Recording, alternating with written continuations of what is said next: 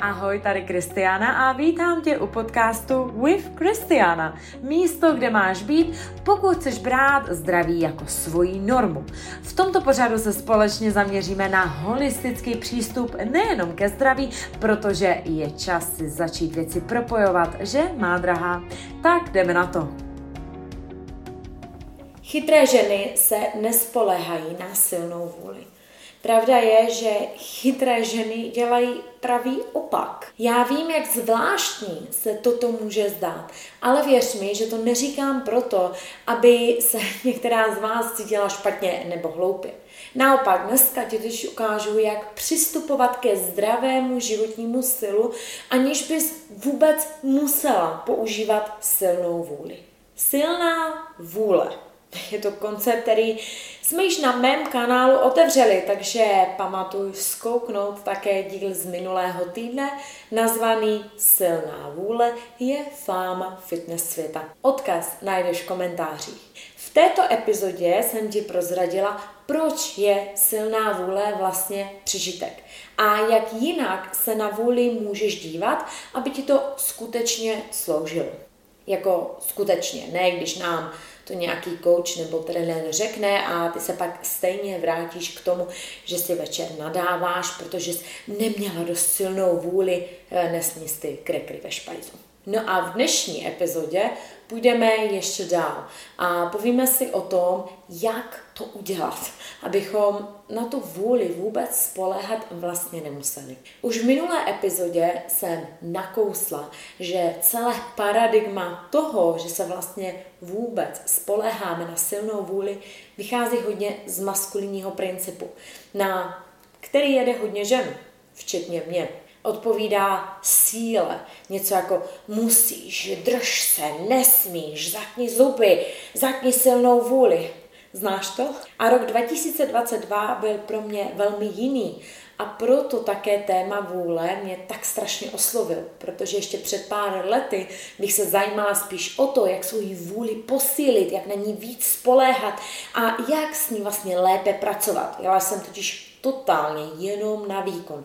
A jiné, co mě zajímalo, eh, byly moje výsledky, ale ne jakým způsobem jsem se k ním dostala. Nedívala jsem se na to, zda tvořím svoje zdraví a ideální postavu v lehkosti, radosti a jediné, na čem záleželo, byla čísla, výsledky. Teď vytvářím pro moje klientky úplně jiné principy, úplně jiné principy toho, jak dosáhnout výsledku, protože se neustále soustředíme na to, jak své ideální postavy a zdraví dosáhnout v lehkosti a s respektem vlastnímu tělu, spíš než na sílu. A proto teď radím klientkám a vám všem, jak tenhle koncept silné vůle eh, vlastně úplně skartovat, opustit a místo maskulinního principu silné vůle a výdrže se spíš v lehkosti navigovat zdravým životním stylem. A proto ti taky dneska ukážu, jak vyhodit do koše všechny limitující představy, které se vytvořila o tom, že nemáš dostatečně silnou vůli a proto se ti nedaří zhubnout nebo se držet zdravých návyků. Když dojde na vůli, je jedno, jak slabou nebo silnou ji máme, protože existuje jedna věc, která je vždycky daleko silnější. Zaručeně. Na tuty a to je síla prostředí. Prostředí je vždycky silnější než vůle. A proto chytré ženy, e, jako si ty, se nebudou soustředit na vůli, ale na prostředí, ve kterém žijou. Když dokážeme vytvořit prostředí, které podporuje naše cíle, tak už máme napůl vyhráno. Pamatuju si, že když jsem poprvé slyšela o síle prostředí, bylo to někde na Instagramu, kde se no to nějakým omylem narazila a reagovala jsem tak nějak jako, jo, jasně, to je přeci logický, ne? A šla jsem dál, scrollovala jsem dál. Proto vás vyzývám, abyste teď opravdu vstřebali každé moje slovo a položili si zásadní otázku, kterou vám dám na závěr dnešní epizody. A nedělejte tu stejnou chybu jako já, kvůli které jsem si cestu za výsledky značně, ale značně prodloužila. Neustále googlíme, jak zhubnout co nejrychleji, eh, nebo jak zhubnout snadno. A přitom právě tyhle mind hacky jsou tím klíčem. Čas nemilosrdně plyne a tak mi dovol představit sponzora dnešní epizody a celého podcastu. Mě! Ano, bohatý obsah zadarmo mi umožňuje předávat obrovskou hodnotu všem, kteří poslouchají podcast nebo mě sledují na YouTube či sociálních sítích, což ti by the way vřele doporučuju. Odkaz najdeš vždycky v popisku epizody. Zároveň mi umožňuje ti říct o krém de la krém z mých služeb a přitom obsah zadarmo zanechat nechat skutečně zadarmo. A dnes je ten den, den D, kdy už musím říct a prozradit, že na podzim se chystá něco velkýho. Jakože velkýho, velkýho. Ta nejlepší z nejlepších služeb, jako jsem kdy vytvořila a možná i kdy vytvořím. Nic víc už nebudeš potřebovat. A to myslím vážně, protože se společně zaměříme na de facto všechny nejvýznamnější oblasti zdravého životního stylu bez zbytečné vomáčky okolo. Tohle bude revoluce v tom, jak žiješ každý den. Ale bez dalších okolků jdeme zpět do podcastu. Ale zpět k vůli a prostředí. Sílu tohoto uvědomění vám chci ilustrovat na velmi, velmi zajímavé studii, která byla provedena ve společnosti Google kde tzv. well-being officers, což jsou zaměstnanci, kteří jsou v podstatě zodpovědní za dobrou pracovní a životní úroveň ostatních zaměstnanců Google, si všimli, že zaměstnanci Google konzumují extrémní, enormní množství lentilek M&M's a jejich enormní konzumace měla nepřekvapivě vliv také na jejich kognitivní funkce, zdraví, efektivitu, no a celkově také se to negativně odráželo na jejich pracovní výkonnosti nebo nevýkonnosti. A tak padla otázka, jak můžeme snížit konzumaci těchto lentilek, aniž bychom je zaměstnancům vlastně zakázali nebo vzali, e, protože velmi správně tušili, že zákazy nefungují a akorát by mohli zaměstnance pěkně naštvat. Otázka tedy byla, jak můžeme co nejvíce bezbolestně vyřešit tuhle příliš vysokou konzumaci lentilek a odpověď našli v něčem, co málo kdo čekal. Nebyla to silná vůle, nebyly to zákazy. Ani jedno. Totiž když dojde na zdravý životní styl a lifestyle, prostě a jasně nefunguje. Odpověď zněla v manipulaci prostředí. Doslova upravili jejich prostředí tak, aby automaticky, bez použití silné vůle zaměstnanců a bez držení se, to vedlo ke snížení konzumace této nezdravé potraviny. Co tedy přesně udělali? Vzali lentilky, které měly své tradiční místo na lince v zaměstnanecké kuchynce a dali je do neprůhledné dózy s víkem, kterou celou schovali do šuplíku. Jak totálně, šíleně banální tohle je? A výsledek? Za pouhých sedm týdnů zaměstnanci Google snědli o 3 miliony kalorií s M&M's méně než předtím. Tohle je úplně šílený.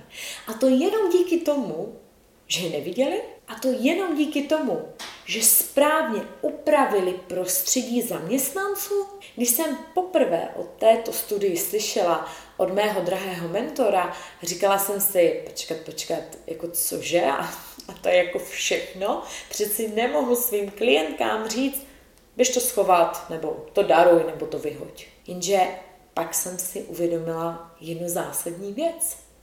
Ty nejjednodušší věci vždycky a zaručeně fungují ze všeho nejlépe. A navíc moje klientky negooglí, jak zhubnout složitě a zlouhavě, ale jednoduše a rychle.